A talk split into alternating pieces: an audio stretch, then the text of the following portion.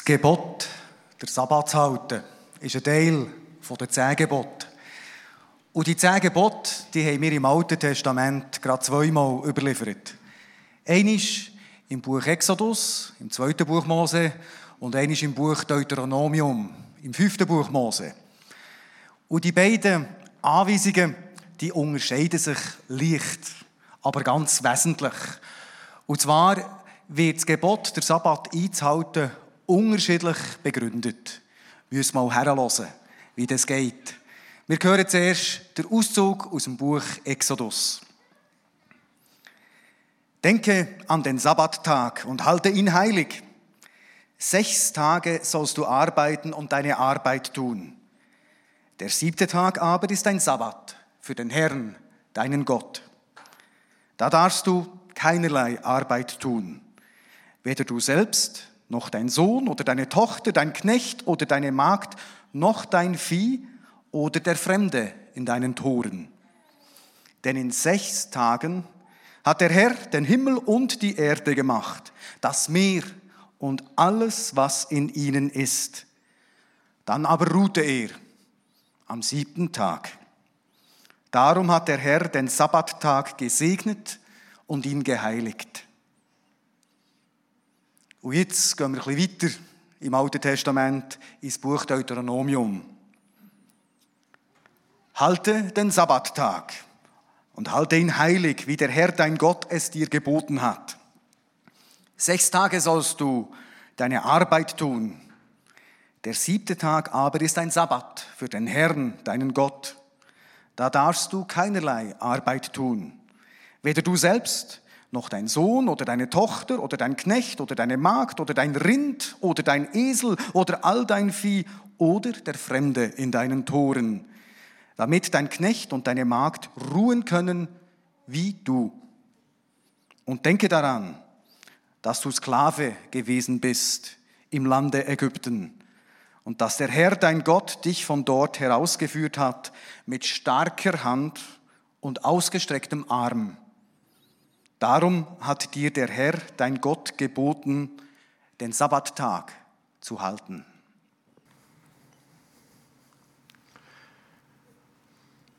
Einer der stressigsten Momente früher in unseren Familienferien im Sommer war, wenn wir nach x Stunden Fahrt, wahrscheinlich vor allem x Stunden Stau, hungrig auf dem Camping angekommen sind. Da haben wir nämlich zuerst das Zelt aufstellen, Matratzen aufblasen, Küche einrichten und herausfinden, woher wir die nächste Mahlzeit holen. Alle sind in der Regel gereizt. Die einen, wir nennen keinen Namen, hätten am liebsten gerade ins Meer gumpen. Die anderen unbedingt etwas essen, sonst war die Laune gar nicht gut. Und die Dritten sind einfach nur müde gewesen. Ich weiß nicht, ob ihr so Situationen kennt. Aber eben, wir haben das erste Mal müssen Grundversorgung herstellen. Zelt aufstellen, Matratzen aufblasen, Küche einrichten und irgendwo etwas zu essen herholen. Ganz anders, und zwar diametral entgegengesetzt, geht es im ersten Schöpfungsbericht zu und her. Wir haben es im ersten Teil gehört, im Exodus-Begründung vom Sabbat. Laut dieser Geschichte ist der Mensch in einen vollkommenen Lebensraum hineingestellt worden, wo alles im Überfluss da war. Wir lesen einmal. Am siebten Tag hatte Gott sein Werk vollendet und ruhte von all seiner Arbeit aus. Und Gott segnete den siebten Tag und erklärte ihn zu einem heiligen Tag, der ihm gehört. Denn an diesem Tag ruhte Gott, nachdem er sein Schöpfungswerk vollbracht hatte. Der erste Sabbat ist in zweierlei Hinsicht total verblüffend. Erstens wird davon ausgegangen, dass der Mensch nicht zuerst haben müssen seine Existenz sichern und um sein Überleben kämpfen, sondern er ist in die Fülle hineingeschaffen. Es ist alles da gewesen. Also total anders, als unsere Ferien angefangen haben. Genau das Gegenteil. Und zweitens heißt es im Schöpfungsbericht explizit, dass die Schöpfung erst am siebten Tag vollendet ist. Also Gott hat nicht sechs Tage powern und geschuftet, damit er in dieser Zeit unbedingt fertig wird und dann einmal wirklich Feierabend hat und am siebten Tag kann ausschnaufen, Bein hochlagern, um wieder Energie zu tanken für die nächste Woche. Er ist erst am siebten Tag fertig gewesen. Das ist verblüffend. Und diese beiden Aspekte gehen wir an. Wir haben es schon in der Gebet gehört. Wir haben es in der Textlesung gehört. Das Erste, was auffällt, ist, der Schöpfungsbericht geht davon aus, mit dem Sabbat als Vollendung der Schöpfung. Wir Menschen leben grundlegend von dem, was uns geschenkt wird. Also wenn das Leben vom Menschen in der biblischen Erzählung mit dem Sabbat anfängt, mit dem, dass alles im Überfluss vorhanden ist, ohne dass der Mensch zuerst einmal muss den Finger krumm machen und schuften, dann ist das eine recht subversive und radikale Geschichte. Ich lese euch mal etwas vor, damit man merkt, wie fast skandalös und wie anders die Geschichte ist. Ich lese euch vor, was im Skript steht von der kaufmännischen Beruf für die Lehrabschlussprüfung. Was man muss lesen. Wir müssen mal das gut zulassen und dann vergleichen mit dem Schöpfungsbericht. Dort innen steht, weil unbegrenzten Bedürfnissen nur begrenzte Güter gegenüberstehen, müssen alle, und alle ist mit vier Großbuchstaben geschrieben, wirtschaften. Aufgabe der Wirtschaft ist die Deckung des Bedarfs an Gütern zur Befriedigung von Bedürfnissen. Das Ziel von der ganzen Übung, der zweckmäßige Umgang mit knappen wirtschaftlichen Gütern. Auch die, die keinen kaufmännischen Beruf gelehrt haben, das haben wir verinnerlicht. Nach dem Motto leben wir. Es hat zu wenig. Man muss schauen, dass es irgendwie geht. Also wir müssen ja dafür beten, wie du bettet hast, weil es ungerecht verteilt ist. Man muss produzieren. Und jetzt stellen wir dem den Schöpfungsbericht gegenüber mit dem Sabbat als Vollendung. Alles ist da. Es hat mehr, als man braucht. Der Sabbat, der Ruhetag, erinnert uns, wir leben nicht aufgrund von unserer Leistung. Wir leben auch nicht aufgrund von unserem Fleiss, von unserem Streben, von unserer Cleverness oder irgendetwas. Wir leben, weil alles geschenkt ist. Also wenn man den Sabbat der Schöpfungsbericht liest, dass der Mensch so in die Fülle hineinkommt und es gerade mal mit dem Genießen anfängt, hat man fast ein bisschen den Verdacht, dass sie gegen einen Südländer war, der das geschrieben hat, der noch ein einen Zugang, einen anderen Zugang zum Leben hat wie wir. Weil die Behauptung vom Skript, was in der kaufmännischen Beruf steht, das haben wir, oder? Und wenn es zu wenig gibt, wenn es mehr Bedürfnis gibt als Güter, dann macht das Angst. Weil dann wird es Verlierer geben. Dann wird es Leute geben, die auf der Strecke bleiben. Und dann muss ich ja schauen, dass ich nicht zu kurz komme. Oder? Es hat ja zu wenig. Also muss ich möglichst schauen, dass ich nicht zu kurz komme. Und all meine Mitmenschen sind Konkurrenten um das Wenige, was es hat. Und wir schauen einander an als Konkurrenten. Und wenn wir die Menschen uns anschauen, durch Brille vom Schöpfungsbericht, sind wir A, alle Ebenbild Gottes und alles Menschen, die teilen und leben in dem Überfluss, wo Gott für uns gegeben hat. Und die Angst, das hat zu wenig, das begleitet uns von der Kindesbeine an. Vom Spielzeug bis zum Dessert, von der Arbeitsplatz bis zu der Kita-Platz, vom Kalt bis zu der Rente. Das könnte ich zu wenig haben. Das ist unser treuester Begleiter im Leben. Das haben andere auch gemerkt. Und machen Abstimmungskampf damit. Mittlerweile machen es alle und darum können wir nur noch zwischen zwei Ängsten aussuchen, oder? Weil jeder macht fängt Angst, wenn er nicht das wählt oder entscheidet, was wir machen, sagen sie gut, hat es nachher zu wenig Arbeitsplatz, zu wenig Kita-Platz, zu wenig AHV oder weiß der Gucker was.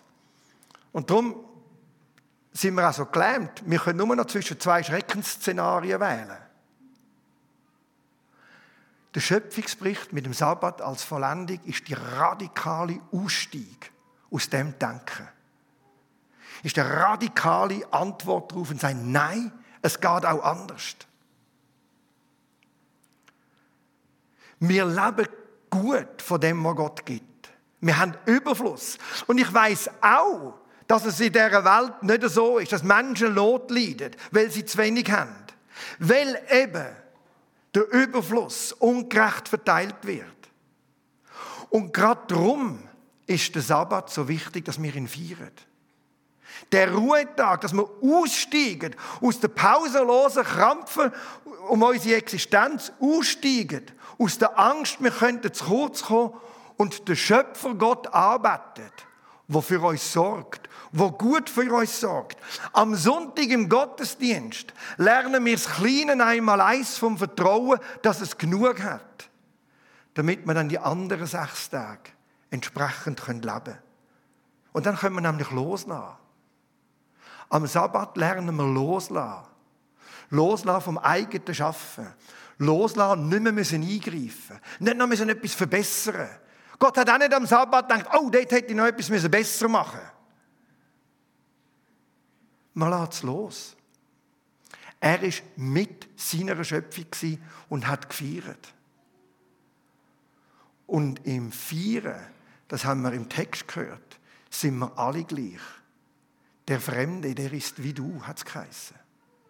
Wenn wir zusammen feiern, steigen wir aus dem Verliererskript aus, dass es zu wenig hat. Und dann werden wir frei zum Teilen. Wir feiern die Großzügigkeit von Gott und wir lassen die anderen, die weniger haben, an dieser Großzügigkeit teilhaben. Darum ist es wichtig, den Sabbat zu feiern. Es ist grundlegend entscheidend, dass wir den miteinander feiern und der Gott arbeitet. Das Zweite ist verblüffend. Erst die Ruhe, erst das Fest vollendet das Tun. Erst indem Gott losgelassen hat und zusammen mit seiner Schöpfung zur Ruhe eingegangen ist, ist sie fertig geworden. Indem wir unser Schaffen, unsere Verpflichtungen loslösen,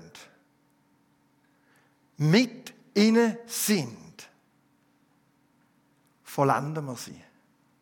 Erst dann ist etwas fertig. Ich habe mich gefragt, im Licht von dem, wann ich eigentlich das letzte Mal etwas richtig fertig gemacht habe. Fertig mache ich einiges. Aber ist es auch vollendet? Die Schöpfung ist erst mit dem Sabbat vollendet. Oder da ist immer die lange Pendenzenliste, was ich noch machen müsste und was man müsste erledigen und dann abhaken. Oder einfach der Abhaken-Modus. Ich weiß nicht, ob ihr den kennt. Das ist nicht Gott. Fertig ist er am Sabbatabend wo er mit der Schöpfung zur Ruhe gekommen ist. Sonst ist unsere Arbeit unvollkommen. Es ist abgehakt, aber unvollkommen. Oder es lange ja auch nicht, ein super Essen zu kochen und es dann stehen. Es ist ja nicht fertig. Wisst ihr, das haben wir ziemlich dramatisch erlebt, meine beiden Brüder und ich, als wir Jugendliche sind. Das ist eine recht einschneidende Erfahrung. Das kann ich euch also sagen. Unsere Mutter hat reklamiert, weil wir das Essen immer so abgeschlungen haben. Damit wir Zeit haben für das, was wirklich wichtig ist. Und eines Tages, wo wir so wieder das Essen abgeschlungen haben, hat sie uns angedroht und hat gesagt, wenn ihr noch einmal so schnell esset und nicht würdigt, was ich für euch koche, koche ich nicht mehr. Das haben wir ehrlich gesagt nicht sehr ernst genommen. Darum haben wir am nächsten Tag das Mittagessen ratz, aber ab davon das nächste.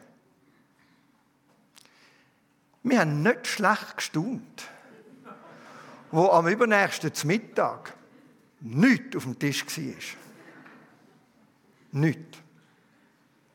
Und das eine ganze Woche lang. Eine ganze Woche. Also wir haben uns selber zusammenstiefeln. Also es hat ja noch Gefrierung mit Klasse vor allem. Wir haben uns selber zusammenstiefeln müssen, wenn wir etwas essen wollten. Aber ich habe es verstanden. Die Kocherei ist erst fertig, wenn wir in Ruhe und in Freude genießen, was geschaffen ist und zusammen essen. Es ist mir rein. Ihr merkt es, ich weiß es heute noch.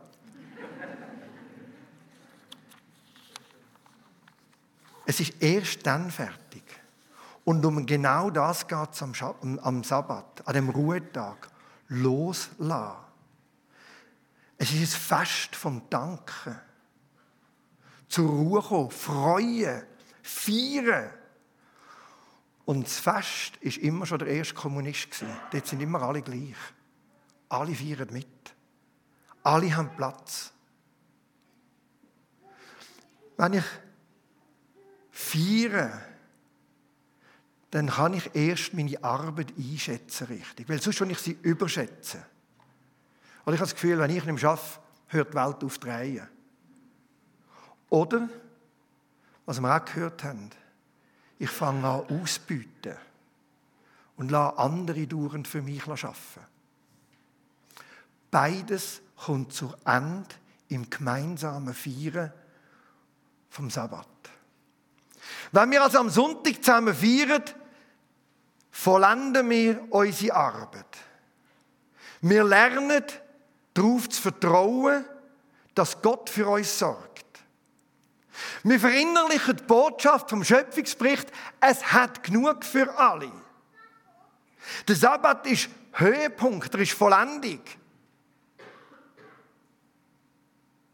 Ich würde sagen, der Sabbat feiern ist wie eine gute Impfdose, die uns genug Abwehrkräfte gibt gegenüber der Botschaft vom Skript vom KV. Weil diese Botschaft haben wir wirklich drin. Es macht uns immun gegen die Überbetonung von unserer eigenen Leistung. Es macht uns offen für die Solidarität gegenüber den Mitmenschen. Es hat genug. Wenn es genug hat, dann müssen wir keine Angst haben um unsere Kita-Plätze, wir keine Angst haben um unsere Arbeitsplätze. Wir können uns dann angstfrei den wirklichen Themen zuwenden und müssen nicht angstbesetzte Scheinkriege führen bei Themen, die gar keine Themen sind. Manchmal denke ich, die ganze Diskussion bei Migranten, wenn wir die Angst verlieren, das hätte zu wenig für uns. Da könnte man so kreativ wirkliche Lösungen suchen. Und das können wir. Der Sabbat hilft uns. Am Sabbat lernen wir das. Und genau das hat Jesus gesagt. Und das hat er gemeint, wo er frei von jeder Angst in der Bergpredigt sagt. Macht euch keine Sorgen um euer Leben, ob ihr etwas zu essen oder zu trinken habt und um euren Leib, ob ihr etwas anzuziehen habt. Das Leben ist mehr als Essen und Trinken. Und der Leib ist mehr als die Kleidung. Seht euch die Vögel an. Sie säen nicht, sie ernten nicht. Sie sammeln keine Vorräte. Aber euer Vater im Himmel sorgt für sie. Und ihr seid ihm doch viel mehr wert als Vögel. Wer von euch kann durch Sorgen sein Leben auch nur um einen Tag verlängern. Und warum macht ihr euch Sorgen um das, was ihr anziehen sollt? Seht, wie die Blumen auf den Feldern wachsen. Sie arbeiten nicht und machen sich keine Kleider. Doch ich sage euch, nicht einmal Salomo mit all seinem Reichtum war so prächtig gekleidet wie eine von ihnen. Wenn Gott sogar die Feldblumen so ausstattet, die heute blühen und morgen verbrannt werden, wird er sich dann nicht erst recht um euch kümmern.